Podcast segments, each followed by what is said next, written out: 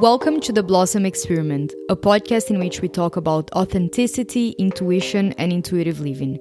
My intention is to inspire and help you tap into your uniqueness so you can create a life that is meant for you and no one else. With your host, Cami Minerbo. Hello, my beautiful friends. Welcome back to the podcast. On today's episode, we have someone that we've had four times, I think, already, or three other times, which is Lisa. Lisa is a beautiful friend of mine, and she is a self love coach. We have interviewed each other for our podcast, and then we had so many expensive conversations that we decided to just make this like a regular thing. So, this is a recording that we did, I think it was over four months ago, and I'm finally getting around to edit it and publish it for this week's episode.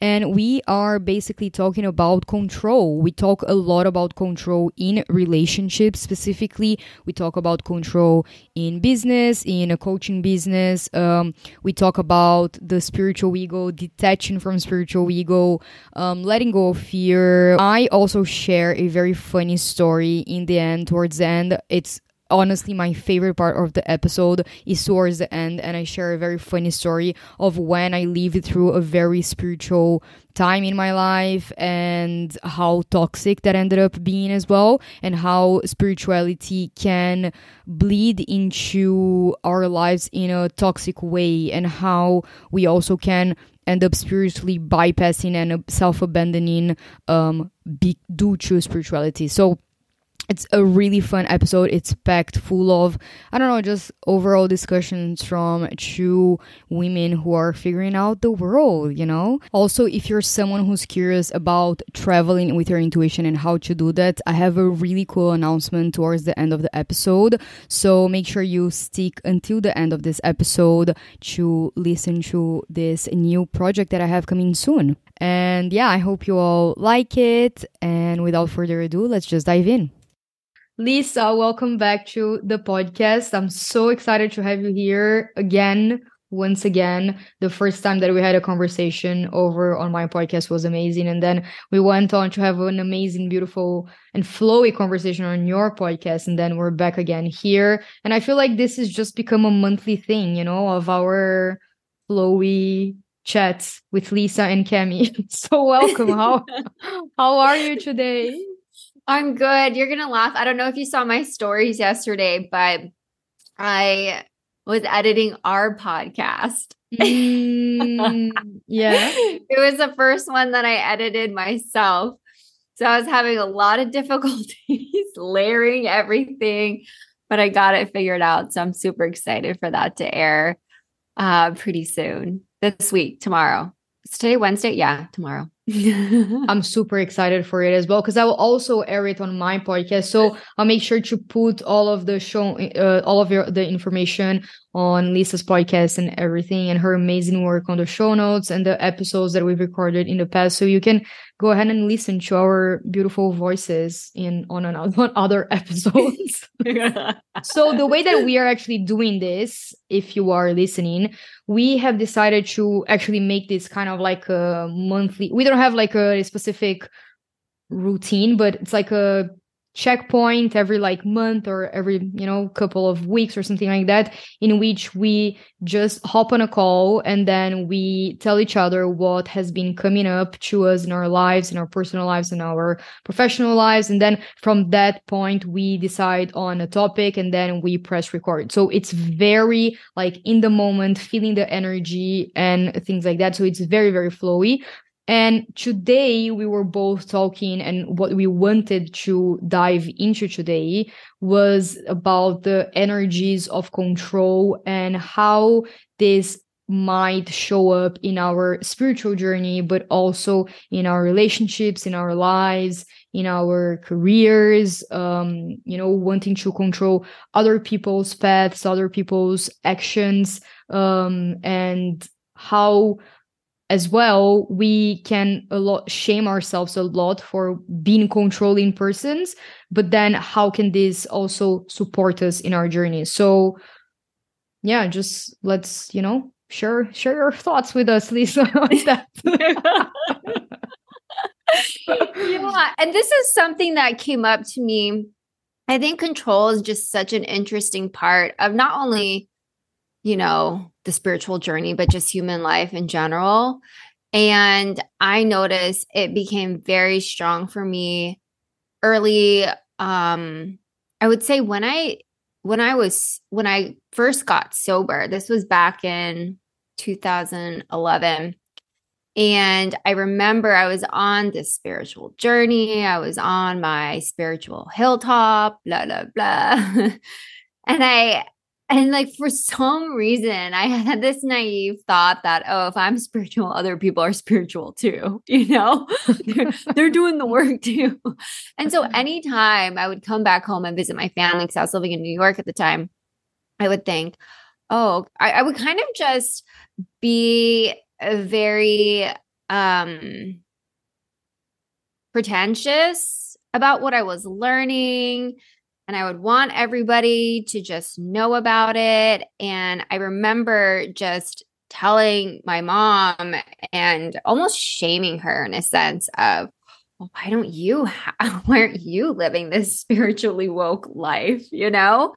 Um and i i see this happen a lot with people that are particularly new and, and, on the spiritual journey or maybe a different path and sometimes you start to question and you start to think oh well you know maybe i can't have them in my life anymore. Whether it's you know relationships you have or you just notice there's a divergence in your path.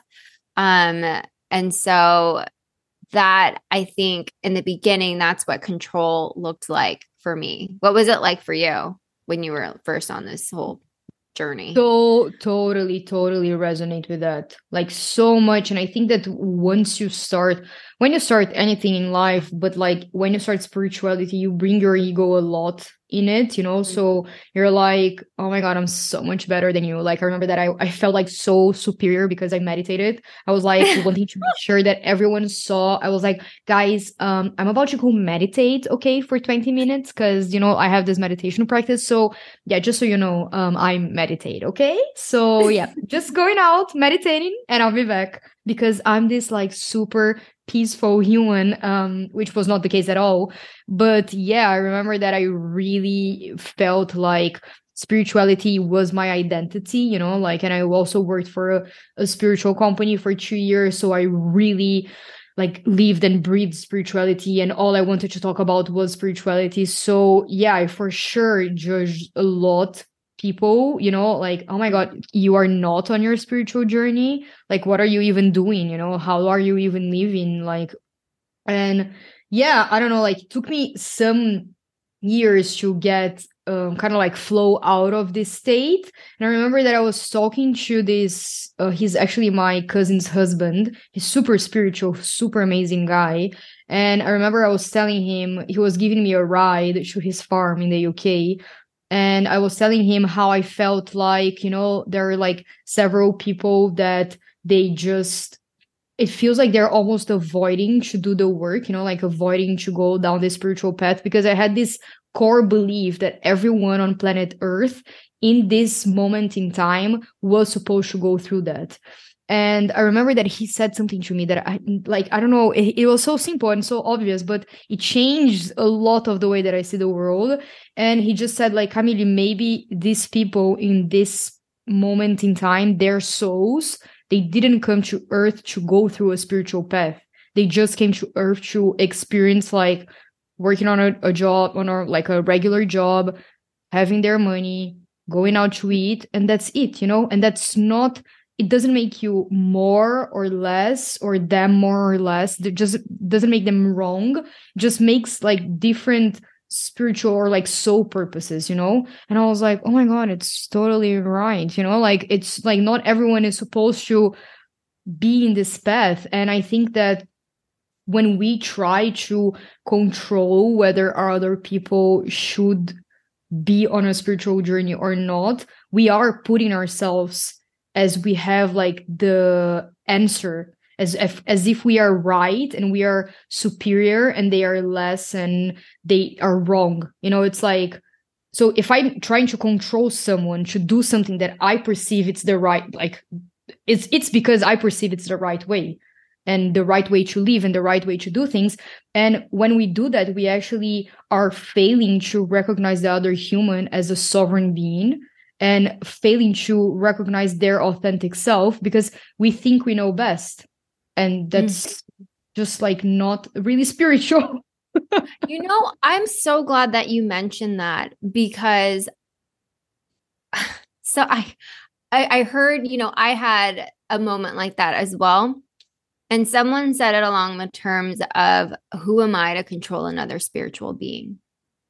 Right? Mm-hmm. and but there's something along the lines of when it becomes detrimental because it is very very very interesting when you have something that you're so excited to share. Maybe you have this new tool and you just want to tell everybody and you want everybody to feel as good as you.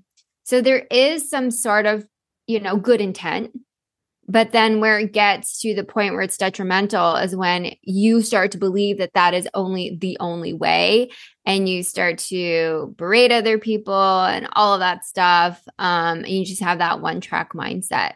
And i think it's so important like you said to allow people to have their own experience because when you start to think you know better or when I start to think that I know better, I feel like I have my God hat on, that I am like somehow the creator of the world, that I know what this person should do. I know.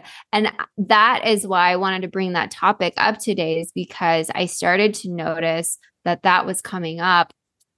And not many, I find not many people talk about this in the coaching industry. Um, I've talked to some therapists, or I have friends who are therapists, and they talk about how it shows up in their work, and they have a therapist that they advise with, and they have clients, and they talk about their cases. But I noticed that it was coming up for me of thinking that I knew better than, or like how to get my clients to achieve a certain thing. And, you know, uh, my therapist actually put me in check. She's like, you know, what you may think is the best way might be different for what they think for them and what their transformation is.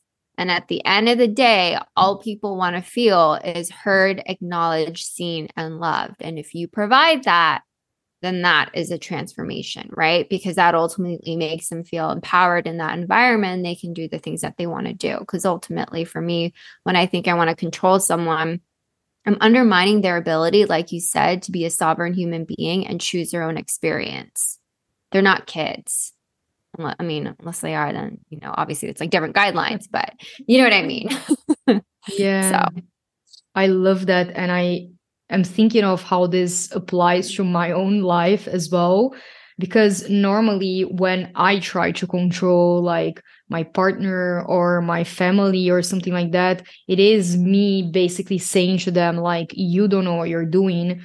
I know better than you because this worked for me so you should be doing what worked for me which is really interesting because the whole purpose of my podcast and my message is to make everyone feel like they are their own sovereign being so they are their unique selves so they can follow their own paths. So why am I here in my life trying to like say the opposite of the thing that I believe in? And the thing that hurt me so much while I was growing up was that like was people in my family or in society telling me like you don't know what you're doing. You don't know how to feel happy and fulfilled. So just follow my way and then you will find it you know? Or like you don't know how to um, sell courses. So, you know, do it in, like me because then you get results. Like, yeah, I can get results and I can feel happy, but it doesn't mean that I will and that this makes sense for me. So, if I am here saying, like, ah, meditation brings me a lot of happiness, mom, you should start meditating. Maybe for her, what brings her happiness is cooking, you know? And for me, it's, it is, but like, maybe for me, it's not, you know? So, who am I to say that my way is the right way instead of just accepting the other person as they are? And I think that control also goes a lot in that. It's like the acceptance of difference the acceptance of where the person is the acceptance of who they are in their core in their essence and yeah i feel like it's a big big challenge because when we do that we rob them from exactly what you said. Like the most beautiful thing that you can give a human being is the opportunity for them to feel accepted and enough and heard and seen.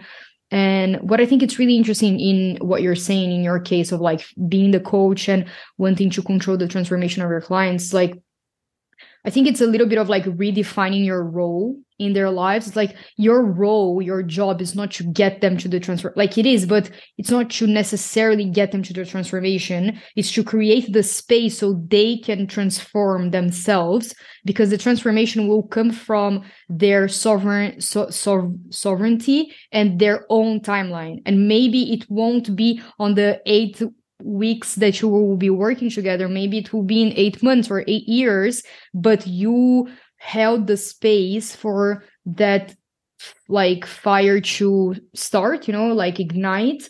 But and it mm-hmm. doesn't mean that you're not doing a good job. It just means that it's not your job to do the, to make the transformation happen. In your it's your job to give them the tools and the the support and you know making them feel heard and listen blah blah blah. But ultimately you're not the one that's going to make them like i don't know stop seeing the toxic person or whatever you know? Like you're not going to take them their phone in their ha- in your hands and then text the toxic person like okay now we're breaking up and then like forcing them to stay inside and help to hold them captive you know like the, and i think that not only for coaching clients but in our lives like our roles with other people who are around us is not to control them and make them go down the path that we think is best for them. Is to be there and support them and hold space for them and help them and maybe give the tools and offer our guidance of like our inspiration of what helped us. And then then it's like it's them you know? Then they are on their own journey and whatever they want to do with that. It's like frustrating for you but it's not like yeah we have to learn to detach as well you know from from the other person. Yeah. And i think you just bring up a good point because in that process and we talked about it in the green room before we started of just this ego that comes along with it, right? And I was making it more about me and mm-hmm. having their transformation be a reflection of me which I think gets so entangled in the business too. Um, or like even a teacher thinking, okay, if my if my kids don't pass, then that means this class sucked or I didn't do enough, or you know, with parenting, I assume. And so it was so interesting to realize just how much my ego was mired in it. And it was less about the whole process of letting it be organic and fluid. And for me, something that has definitely come up is just so I'm a 5 1 generator, and one is all about fucking researching. Searching. I saw this meme the other day of where it was a dog in a bed and he was on his laptop and it was like, oh, you know, find uh, a one profile researching at 3 a.m. and that is so me. And I feel like the last year has been about what does it mean to work with the life force energy, Shakti, Kundalini, your Chi, all of that stuff, whether you activate it in a sensual way, whether you do it through Kundalini practices or whatever.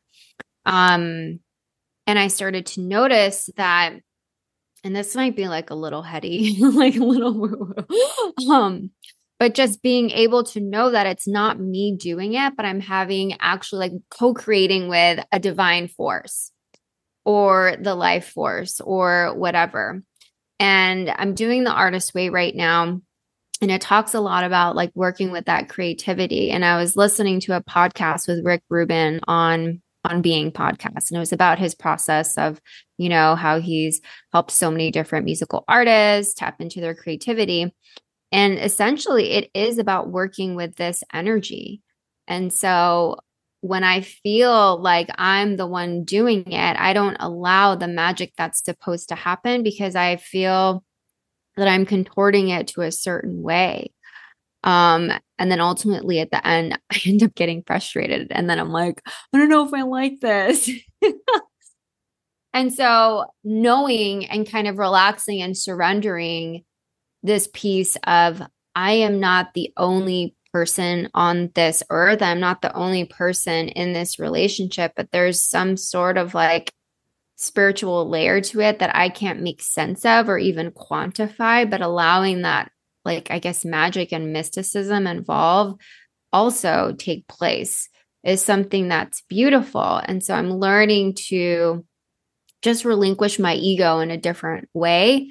I've done it through family, done it through romantic relationships, but then doing it in business is something that I'm exploring right now. So I think it's so interesting because ultimately the only reason like when we boil it down, the reason why we lean and gravitate towards control is because we're afraid of something. Mm-hmm. So I think it's really interesting to kind of assess the areas in your life where you're controlling more and mm-hmm. then asking yourself why am i controlling this? So for example like in my own relationship there are several things that i am trying to control. And when i ask myself why am i trying to control this and this and that? Ultimately when it when i boil it down is because i'm scared that if i don't control these things that I will end up alone, that I will um, feel alone in my relationship, that I'll feel disconnected. That's a big one for me. So, all of the things that I'm doing, they are not supporting me because, like, being in a state of control is really, really draining it drains your fucking energy. It's like you're not yourself. You're kind of like the sensation that I have when I'm like trying to control situations like I lean forward so I go into the future like I literally like detach myself from my body and like jump into the future with my and like into the inexistent future with my energy so I get out of my groundiness, of my center of my axis, you know, and then i go into like the other person that i'm trying to control. And then i'm like just trying to rearrange things and then the, the other person's like what the fuck are you doing here? Like just go back to your body you know? But i'm like oh my god i need to control i need to control. Otherwise i'll i'll be disconnected. Otherwise i won't have my needs met. Otherwise i won't feel seen. Um I'll, people will walk all over me whatever it is. But then like realizing the why will help you go back to your body and then centering and then being like okay let's explore those whys. It's like where and like and then of course going back to the famous work you know? It's like why ah! am i afraid of feeling disconnection why am i afraid of being alone or feeling alone? Is this true?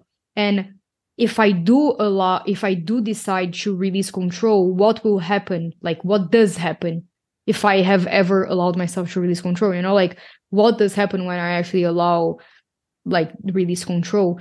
And what I constantly try to remind myself of is that normally when you create resistance with something in your life, these things they tend to grow because that's how energy works. So it's like where you focus your attention, it grows. So if you grow, if you focus your attention on the things that are wrong that you're trying to control, normally they will get bigger. Like it's not really going to help. So like that happens so much in my life. Like whenever I have like one pimple on my face, and then I get really obsessed about this pimple and I'm like trying to control it and I'm like applying multiple different things and then buying all of the creams and everything. And it just makes it worse. And it like, and then I get more pimples and more pimples. I'm like, what the fuck is going on? Like, I never have pimples, you know, like, especially not that much. And then I get them and I get them and I'm like, what, what's going on?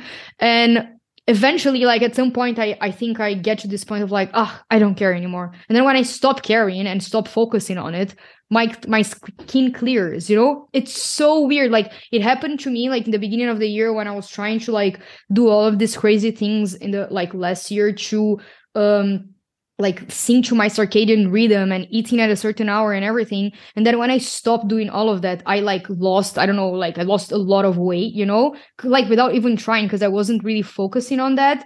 And i feel like again like so many i don't know i just and although i know that like in my mind and i'm telling you it's like with some aspects of my life it's still so hard. And i think that the true inquiry it's not about what the other person is doing right or wrong. It's about why am i not why am i feeling this need in the first place? Yeah absolutely. I think that's such a good point to think about you know if you feel like you know when, when if i feel triggered what is coming up for me why do i feel the need to control why is it coming back and there are moments on my journey where it definitely has become this ebb and flow thing. You know, there are moments where I'm completely, totally chill. There are other times where I'm like, what the fuck is going on? Da, da, da. Um, and you were talking about relationships and just, you know, being disassociated from your body in their area. and then they're wondering, go back to yourself, go back to your. But I like how you just return it back to you and how important it is to just understand because if anything at the end of the day when we have these relationships it always helps us just to become closer to ourselves understand our internal mirror understand what wound is coming up why do we feel the need to control what's happening you know the feeling of like feeling disconnected what's coming up for you when that person does that thing and you know i remember when i was in this i was in a relationship with someone where it was very toxic towards the end. And I just remember, and he was at the towards the end, he was an active addict. And towards the end, I just I put myself in that situation of sometimes not knowing where he would be, like not knowing, not hear from him. And you know, um and it was just this sense of wanting to control and know where he is and why isn't he responding to me and he needs to respond to me within x amount of hours and you know it almost made me quantify my needs in a way and that's where my control just completely became out of control like it was just crazy chaotic um I wasn't sleeping. I was losing weight. I was balding. Like all of the things. It was just really, really crazy. And I just, you know, from that experience, I realized that I lost a lot of myself, lost a lot of myself. And I just never wanted to be in that situation again. So it's it's just it just shows you sort of the boundaries of where this this desire, this need to control others can go if you aren't on top of it, if you don't create boundaries for yourself. And I remember, or, you know, we were just talking about earlier about, you know, how do you decipher? Because sometimes it can be helpful, right? Um, and so what's what's that process like for you of knowing, okay, this is a good type of control, or this is like, okay, this is danger zone control. Oh my god, but I love your story and I would love to ask you some more questions about this yeah, of course. I think it's a really good point of like because we are talking about control like, you know, like um that can arise in situations in in which it would be easier to just go inside of yourself and be like, okay, I'm being too controlling. This is not supportive uh, to me. What can I do to like not control or something like that? But in your situation in which he was and then i don't know like you can talk whatever how how much you feel about this like okay you don't have to go into like details that you don't feel don't feel comfortable but in a situation in which like the, the other person is not giving you what you feel that you deserve right? And then you like feeling the need to control so you can get what you deserve or like i think that this is very delicate. So i would love like my question for you basically is how did you deal with this in regards to the control aspect? And nowadays how do you view your past self and what would you have done differently? And like because we can say like lisa like if you were in that relationship still like i would say ah lisa maybe you know look at why you are trying to control but then like it's like why I'm trying to control and still like staying in the relationship. You know what I mean? Like Yeah, I totally know because it relates to the fact of like when do you when is it your problem? Or like when exactly. is it your right? Right. I think that's a question you're really asking me. And um th- this is like this was one of my biggest spiritual bottoms. Like big, big, big, big T, big T trauma. Um and I was was I 8 years sober, 7 years, I can't remember. Um but they often say in recovery rooms like oh it's a slippery slope if you're involved with someone that's drinking or using drugs you know you're going to end up using drugs yourself and in my gut viscerally i was like i knew this wasn't right but i know he's trying to get sober you know maybe i can be there to support be the spiritual light to bring him back to sobriety. I'll be the one to save him. Because there's like the fucking savior complex in it mm-hmm. too. You know, mm-hmm. like I have purpose if I am saving someone in this world, you know, and being the guru in someone's life life. And but I knew in my gut that it wasn't right, that I shouldn't have been in this relationship. But there was also this complex of you know, trying to make someone love me that was unavailable. So that was the subconscious loop in the movie that I was constantly replaying. And so it's like, if I got this one person to change and be sober and love me again, then I've hit the jackpot. And then that means I'm whole and I'm one with myself. So that was what was happening subconsciously. I did not know that. I mean, like, I'm a completely different person. That was crazy. But so that's the reason why I kept on staying. And I didn't know why and so I would think, okay, well, in order to make this person love me, they just need to do these things. They just need to show up on time. They like basic stuff. Um, and I have so much compassion for that Lisa back in the day because, you know, she accepted a lot of crumbs. Um, I remember my 30th birthday, he was supposed to show up and he didn't and I just stayed at home crying, crying, crying, crying, you know? Oh. Um, and so I experienced a lot of abandonment, a lot of abandonment of self. And the thing that really got to me was I knew that I was creating these needs, you know, forcing him like, we need to go to therapy, da, da, da, da. But sometimes he wouldn't show up for therapy, you know? Um, and so it just you know, when I look at the need of why I needed to control, it makes perfect sense because I was putting myself in this really chaotic situation, uh, almost to the point it was just, it created so much trauma. But at the end of the day, what made me realize it wasn't for me. And I always ask people this, and I ask my clients this how far down the elevator do you want to go? And mine I went pretty dark and I for whatever reason, you know, this need to control. It's like okay, maybe his his you know, his addiction can be at bay if I live with him like a fucking guardian. like his guardian, lock him up in the cage. Like, don't go out. Mm-hmm. Yeah. Let me check your phone. Who are you speaking to? You know, all of those things. And so I move out of my apartment I move in with him, you know, and then within 24 hours, I'm checking his phone and I see that he's, you know, um, reaching out to a friend to to do drugs, you know, whatever. And not a friend. See, I'm like totally covering myself up. No, he he contacted his drug dealer. And um so what ended up happening is like that whole time I was delusional. I didn't I couldn't see that he was using drugs, but it was so obvious to everyone else. That is like me and my control and my subconscious. But wait, how patterns. could you not like? Did you not see it in front of you, or like? Or it's like when you're so disconnected from your body, you choose to disassociate.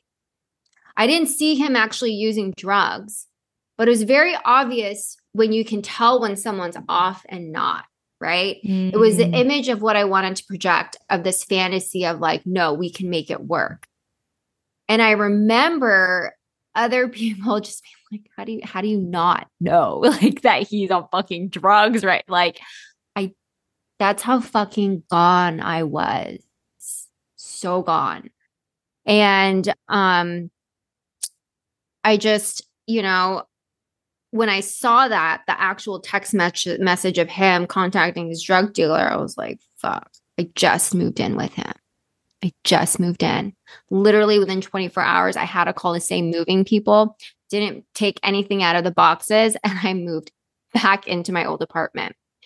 And I created a lot, I had a lot of consequences. So it not only affected me, but the person who was supposed to move into my apartment had to end up finding something else. I had to like pay her deposit. Like it was a fucking hot mess. It was a hot mess. And I lived with like two other roommates. So I had to notify them. I had to notify the new one, like, sorry, you're not coming in here. Um, how to pay again for movers. It was just crazy. And I just, the one thing that I didn't mention was that I, at seven years sober, chose to call that drug dealer to confirm if it was like really true. And so I, you know, when I when I told my mentor at the time, she was like, "What are you doing? Like what are you doing?" Um and that's when I it like finally hit me of of oh my god, what am I doing? What is this? I just need to get out. I completely lost my sense of self, lost who I was, lost myself in this desire to be loved, to um and that's why honestly like that's why I do the work that I do. You know, I don't only focus on toxic relationships, but it's I know what it's like to just be so on that path of having this deep, deep, deep primal desire, pre verbal desire to be loved because maybe you didn't feel that as a child. And these are the people that you're selecting your life and the relationships that you have. But if you do the inner work, you can change that. And that doesn't have to be your reality. And so this this concept of control is very near and dear. I know where it can take me in that specific story, but then I also know, you know, when when it comes up and what I need to do to kind of just like lessen my grip. So, yeah. Wow, what a story. I'm really curious. No, it's crazy, but I'm really like because I'm thinking like if it was me saying like in 24 hours like okay I'm gonna move back and everything and then did you break like did you break up and then you never spoke again and or did you oh, re- yeah I that? I mean we we broke up I just knew at that point like oh my god no it just gets worse it gets worse it gets worse I mean, what ended up happening is I confronted him once I found out that it was the drug dealer. And then he ended up just going and copying drugs. And I copying. was back at, yeah, copying, like just going out and, and, you know, getting the drugs from his drug dealer. And, um, and I was at the apartment. I was like, well, I'm not going to stay here.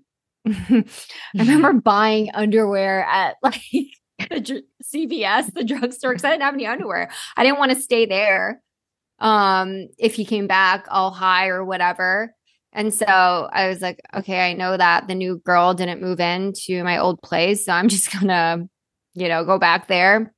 And I had a girlfriend of mine come with me to get my stuff to monitor the the movers to because at that point I was scared. I had never seen him you know, after he had just done drugs, but I just didn't feel safe there. And I wanted another girlfriend to be there to kind of diffuse the situation. And then that was it.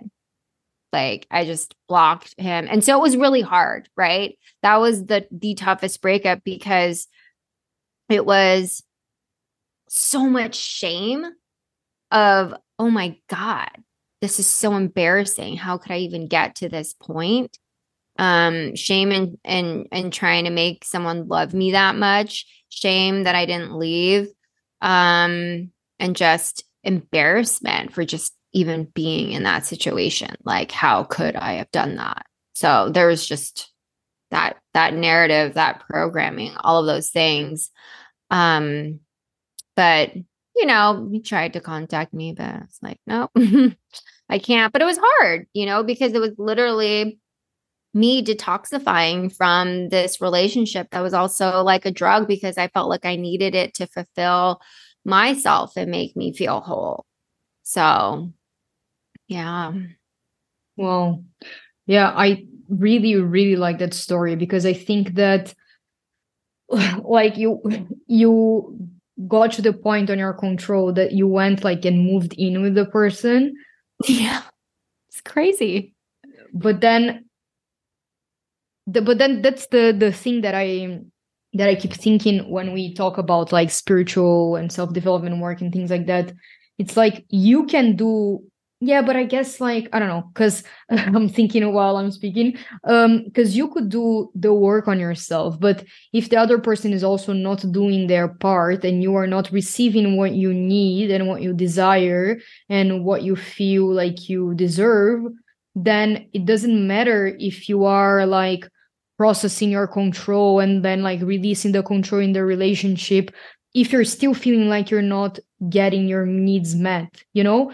And i think that that is so important because i feel like there is this almost like this underlying message of like it's a you problem like it's always a me problem you know? It's also me like myself the one that has to um deal with all of the things and process all of the things and then like if i just ex- like and then accept the person as they are. Like so you like releasing control and then accepting that he's an addict you know? Mm-hmm.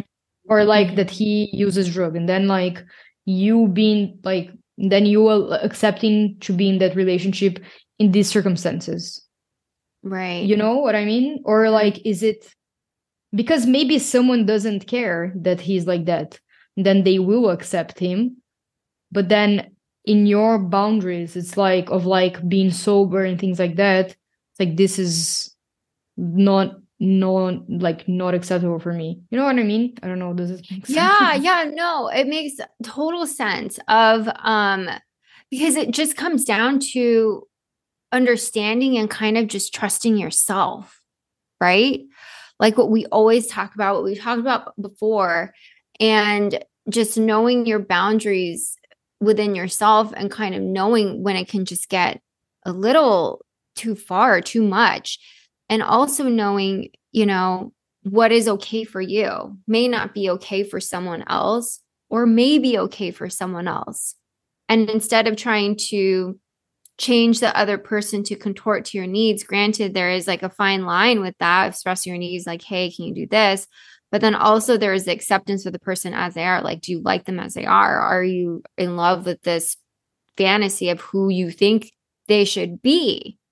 Um and not and that's that's me not being in reality of no i think there's something i can still do. You know it's me but it's no that's their journey. And then deciding do i want to be with an addict? Like hell fucking no. No like what are you doing girlfriend? You know?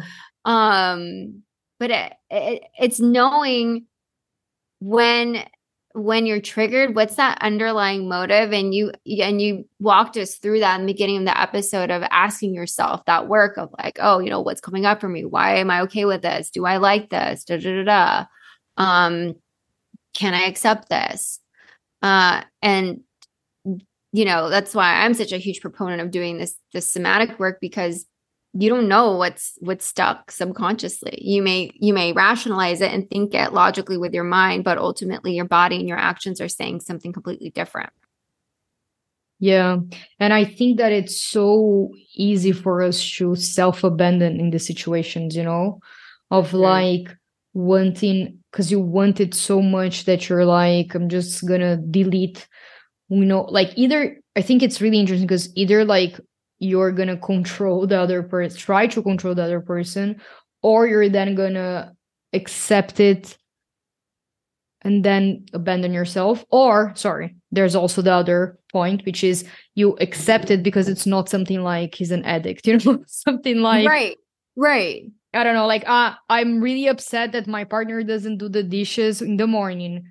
I'm gonna like either try to control him or abandon him you know like i'm gonna leave because it doesn't do the dishes in the morning you know or something like that. So i think it's also um yeah it's like so subtle and so like it depends so much on yourself and like your own reality your life your values your everything. It's yeah like there's for sure not one size fits all i think to this. Yeah. Yeah and i think to your point it's about it's just about knowing what your non-negotiables are and getting enough experience to know what they are. I mean granted hopefully no one ever has to like go that far down the elevator but just knowing yourself enough to know what you won't tolerate, not putting yourself in unsafe situations, um, anything like that. But sometimes for someone who grew up in a chaotic environment, that is their normal. And so there might be, they might be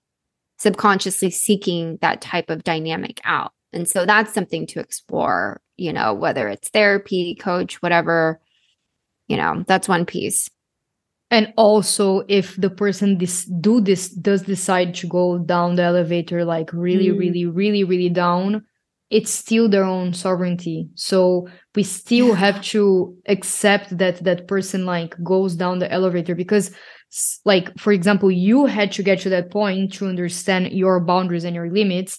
And i remember that all of my biggest and deepest transformations they all came from these really dark places. No transformation came from like, I'm having such a great day. Oh my God, I had this insight. I'm going to change my life. You know, no transformation came from this place. No, like a transformation led me to this place.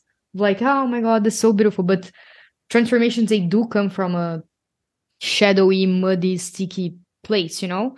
So yeah, and then like it goes back to this idea of sovereignty and trying to control whatever the other person is doing and I don't know, sometimes it's really frustrating because we we also see what the other person can be. You know, we see the potential of the other person and we're like, "Oh my god, if you just did this and this and that, like you could I don't know, like be so much expanded or you know like you could get in so much more alignment and everything but sometimes the person already feels in alignment and they already feel okay and they're already in their paths and or maybe sometimes they don't feel in alignment but they mm-hmm. kind of have to go through that period you know to eventually go to that like ultimate potential that you see in them and it's gonna be in their time and i think that once you realize that then you're like you have to make a decision for yourself of of is this an obsess like is this a control that i'm okay with surrendering or is this something that is important for me and if it is how can i bring it up and have this support me like create a structure that will support me or is this something that I won't tolerate? You know, like in your case, for example, he was an addict, you didn't want to be with an addict. Maybe he is going to become sober, but it, it would take him 10 years, you know? So then you have to decide, like, am I okay with staying with this person while he becomes sober without my timeline, like in his time, or am I not okay with this? And then right deciding you know like real like i think that once you detach yourself from this ex- expectation then you have to make a decision for the present moment not the future unexistent period of time in which you won't be an addict is the period of time of right now this is like this maybe this will change tomorrow maybe this won't change ever maybe it will change in 10 months in 10 years who knows mm-hmm. but you can't make a decision fro- from the ah, one day this. No, you have to make a decision from the now.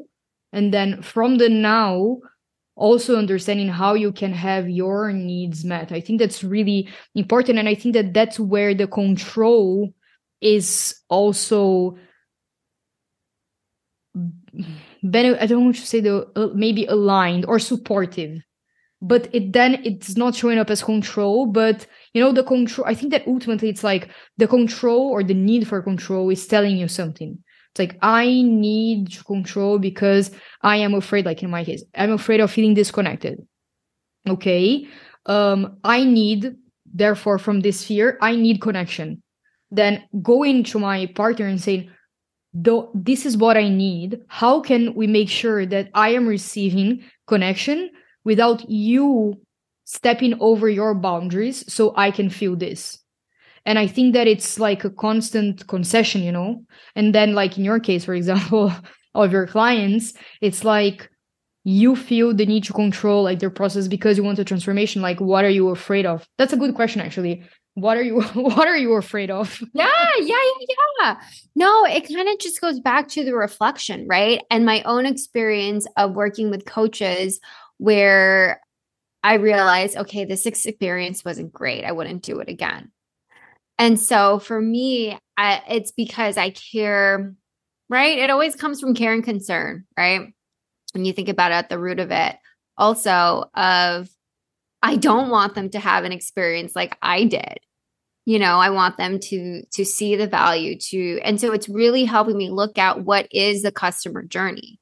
How do i want them to experience you know being in a session with me what does that look like can i make it more unique to them how can i be more present with them all of those things and so for me, that is ultimately the reason why is because I've had some experiences where it just wasn't that great. And I thought, okay, what the hell was that? I paid, you know? Mm-hmm. Yeah. And so I just want to make sure they get they get bang for their buck, like value. So I'm like, okay, I'm looking at your vision and are we moving towards it, you know? Mm. Um, and so it comes from a good place, but then also knowing I care about my clients and I want them to feel better. And I hope that they feel better. Um, and I was talking about it with someone else who said they were having issues with their consulting clients in terms of like making sure that they valued the experience. And so he just kept asking them. And it's almost, it's also like this confidence issue of relinquishing the outcome and knowing that you're being present and doing enough and that you know you have faith and you're confident in your skill set and what you bring forth and all of that and just knowing that and that you don't need to check in every time. It's kind of like when you're in a relationship and you're always asking them do you love me? Do you love me? Do you love me? And just trusting right? Just trusting letting the work do the work all that stuff. So all kind of mired in all of those different elements. Yeah and i also think like managing expectations and creating this mindset shifts of like kind of like going to the person and saying like stating like okay my job like my you know like if you want to get here it's a co-creation. So mm-hmm. like you have to do your part. I'm having to do my part but almost so the person understands that they have a responsibility in that yeah. process you know and i think that if you know that like when you ask yourself like the why and then you know it then you can put the structure into place without without it being from like a mental controlling but like with a structure that will support you and help you feel free in your practice you know? So like you will get to the sessions and feel way more free way more flowy way more aligned with whatever you're doing without feeling like you need to put certain things in the session to make sure that they are doing it and blah blah blah and then getting all anxious like at night like oh my god are they doing what i thought? You know? And things like that. So i think that that's really important to also have. And I think that when sometimes when we talk about spirituality, we talk so much about like flow and mirrors and like it's a you problem and look at yourself and self awareness and blah blah blah that we forget the 3D reality, like the action steps of the 3D reality. It's like those are my needs and this is what I need from like this relationship, and then just like med- visualizing it you know, it's like it's like you are in a relationship, and then like instead of communicating it to your partner, you're like, okay, so now I'm gonna like write out this list of like all of my needs, and then I'm gonna sit down and visualize this, and I'm sure my boyfriend will pick up on it. Like, or you can just go and communicate it to them, and then like yeah. set like um I don't know, like create a game plan for that to happen, you know, and make sure that you are showing up for yourself and not mm-hmm. abandoning yourself and like spiritually bypassing your self abandonment, basically. but you bring up a good point because sometimes it can be in the spiritual world super um woo woo very much in the spiritual plane rather than in the material plane and um I like how your actions are very much they're tangible. You know, they're very grounded. Do you have a lot of earth signs in your I'm a? Taurus. Okay. I'm a Taurus. My rising is in Cancer and my mm-hmm. moon is like the first degree of Gemini. So some astrologers say it's Taurus, some astrologers say it's Gemini. Mm-hmm, mm-hmm. So.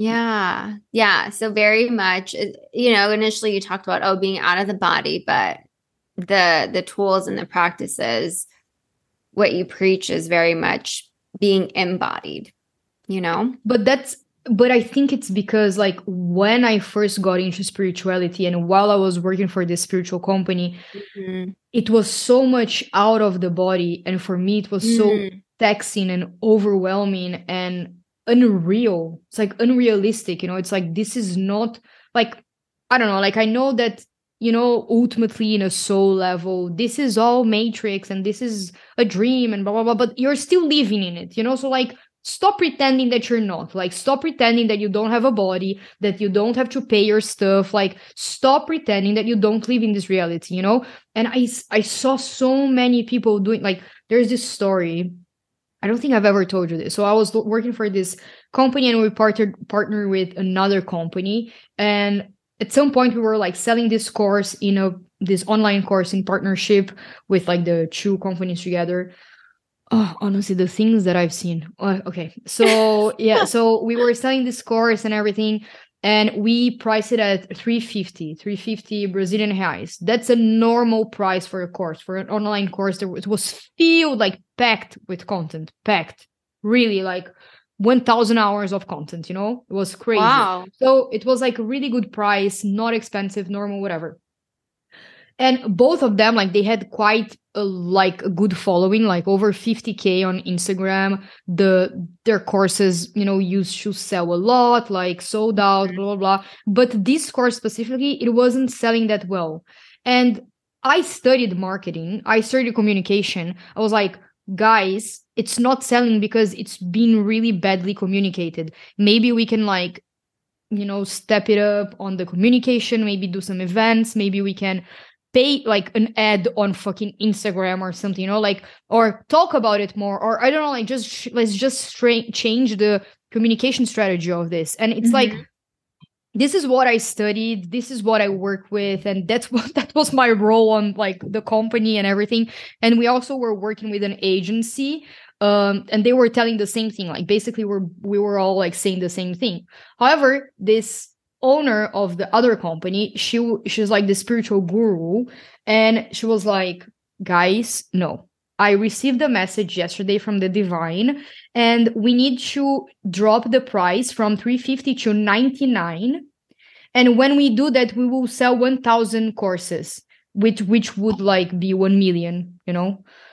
I was like you're really going to drop a, the price of a course from 350 to 99 without explaining anything with us having already sold like some courses you know?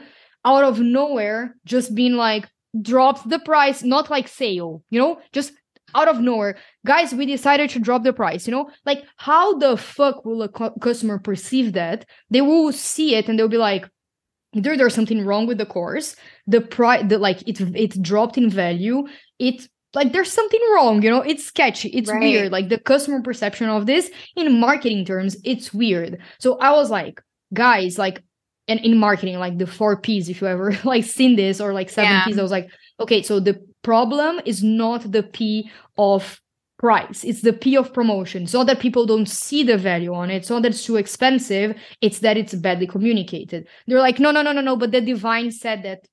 How do you argue with the divine of someone? You can't. You can't. Like, you can't. There's no way. So I was like, yeah, but my divine said that you should give me all of the money from this company. You know, like you can't ah. you can't argue with it. So I was like, okay, so I guess you know your divine is better than mine.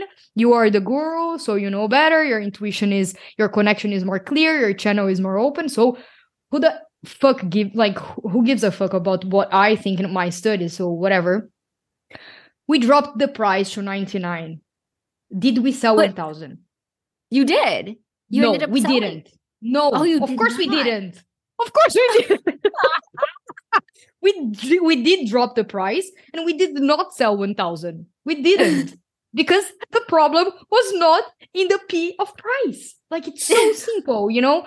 And like this is just a funny like weird story, but for me it comes back to this idea that like for so many years I was like living in this type of world, in this type of environment that it was like spiritually bypassing anything, any knowledge that you had, any feeling that you felt, any idea that you had because the divine of someone was communicating something else you know so it's like your idea your knowledge is useless because my divine told me that you know or it's like my divine told me x so now you have to work until like I don't know, midnight to make that happen, you know? So it's like really out of the body. And that traumatized me. Like, I'm not kidding. Like, it traumatized me to the point of like, when I see spiritual, like overly spiritual things, it makes me triggered. Like, I'm like, oh my God, spiritual communities like kirtans or like dances i'm like Ugh, i don't like it because i because i know how like culty it can be you know and how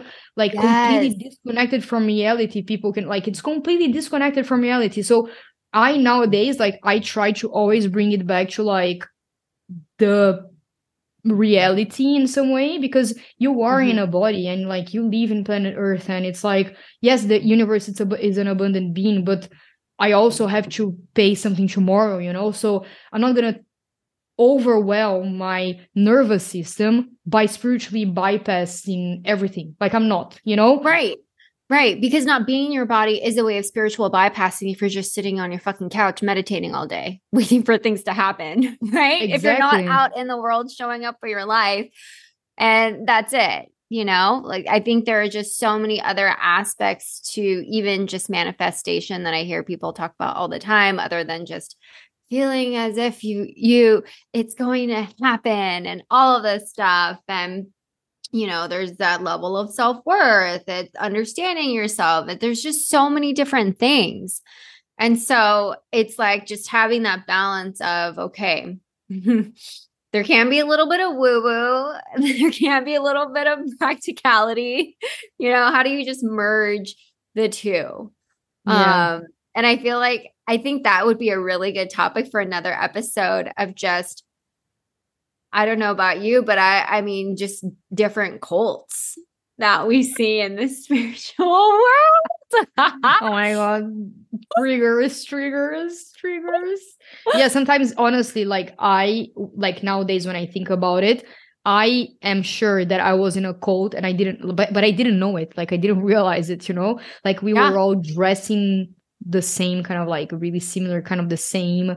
We all uh-huh. had the uh-huh. same like oh like the same way of speaking. And then we like just relinquished our we kept relinqu- relinquish relinquish oh my god relinquish how do i pronounce that word? Relinquishing. Rel- relinquish whatever that word.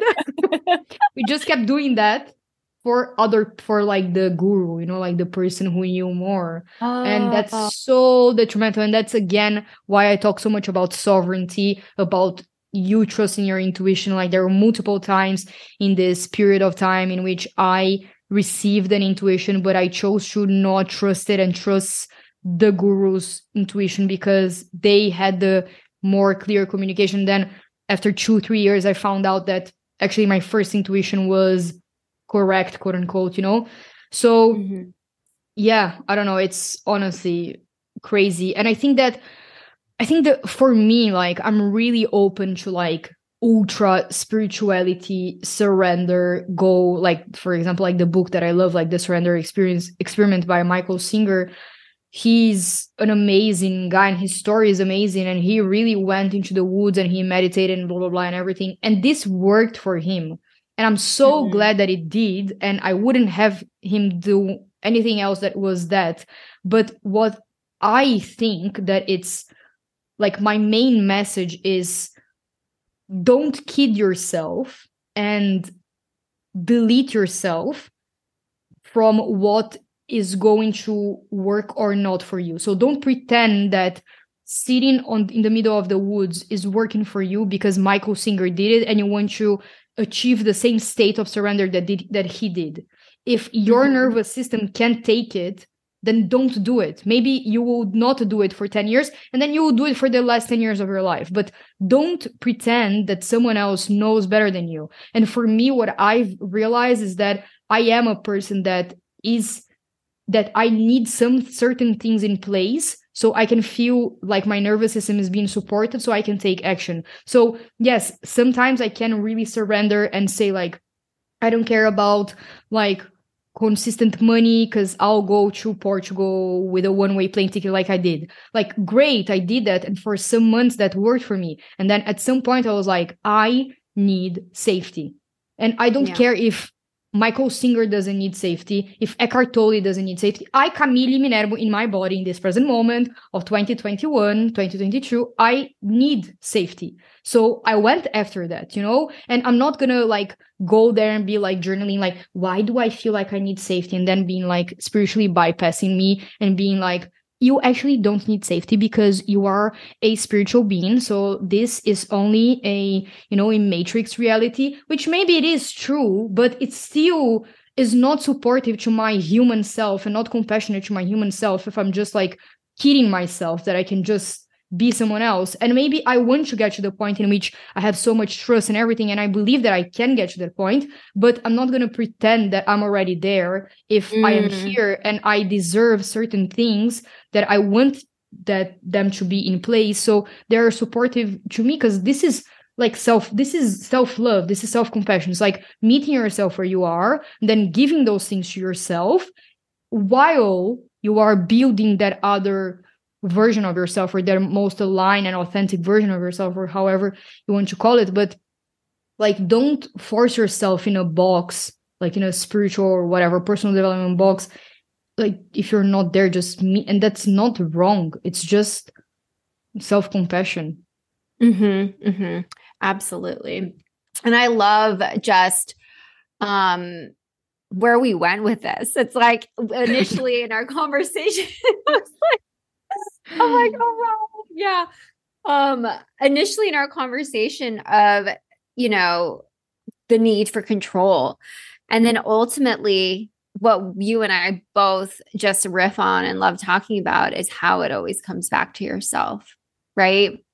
Of trusting yeah. yourself, your authority being the guardian of your authority, um, and knowing when you need to exercise that level of control in your life with other people and what feels good to you. Um, yeah. So I love this. I love just everything that we touched upon. yeah, me too, honestly. But I uh, like I'm sure that there's another name for control. Like it's not. I, I'm sure that there's another name for control. That's why I'm trying to use structure.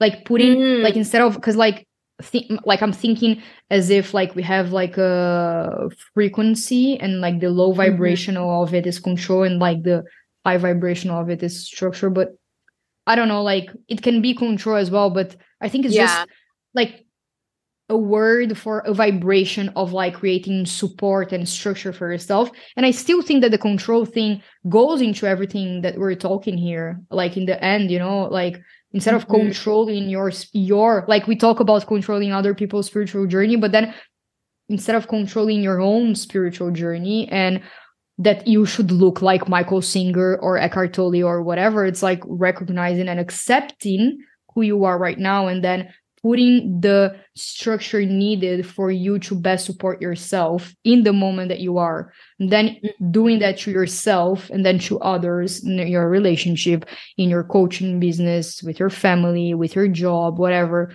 but i think it's always yeah for sure it starts or it all always goes back to you but it's also interesting because we didn't talk about like we didn't think about how our own control with our own spiritual journeys and then how we can like best support that so it's interesting that we're mm-hmm. ending on this well. i know that'll that'll be part two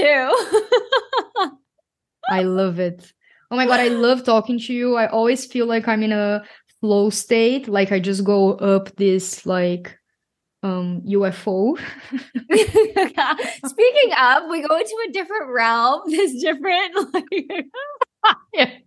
completely out of reality because my divine said no just kidding but really i i'm i'm glad that i got to share this story over here because honestly yeah well when i remember so it funny. i'm like jesus christ I'm just accepting it blind. And I have more of that, and they are worse. But I'm not gonna keep this one for for another episode. oh my god, I always love talking to you. Thank you so much. Thank you. And okay, again, let us know where people can find you. Oh, yes, yes, yes. So you can find me on my website at lisamaycoaching.com. You can also follow me on Instagram and TikTok. I have the same username. Lisa May Coaching. Um, we will put it in the show notes, but it's always, always a fun time at the Blossom Experiment. Always happy to be here. Oh my God, I always love talking to you. Thank you so much for coming back. And we'll see each other. You'll come back again for sure. Yeah. Bye. As always, thank you so much for listening and tuning in. If you want to connect with Lisa, you can do so on the links that are on the show notes. If you want to connect with me, there are also my links on the show notes. I am building a mini online course on how to travel with your intuition. So it's it will be a four, I think, module course on how to connect with your intuition and the pillars of and foundational pillars, quote unquote, let's say, for you to start traveling with your intuition. And it's basically things that I've learned in the past two years and a half of traveling with my intuition. And I'll also be adding like a cute yoga class over there. Um, it's just, I want to create um, a space for people to connect to their intuitions and understand how they can do that and create a relationship with it so they can travel or even do other things but i'll be focusing on travel. So if you're interested in that please make sure to dm me on instagram with your email. So as soon as this comes out which will be in the next mm, couple of months or hopefully just one month i'll be uh, sending you this email. So yes let me know what you're also interested in receiving from me and and if you want me to answer any other things on intuition, authentic self, manifesting authentically, and things like that, just DM me on Instagram as well. I always love to connect with you all over there. So, yeah, make sure to share this episode with someone who might benefit from it. Leave this podcast a review. Share this podcast on your social media and what you learned from it, and tag me and Lisa on it as well. We love to connect and just create a community around this type of subjects. I hope you create a very beautiful and authentic week, and I'll catch you up on the next episode. Bye.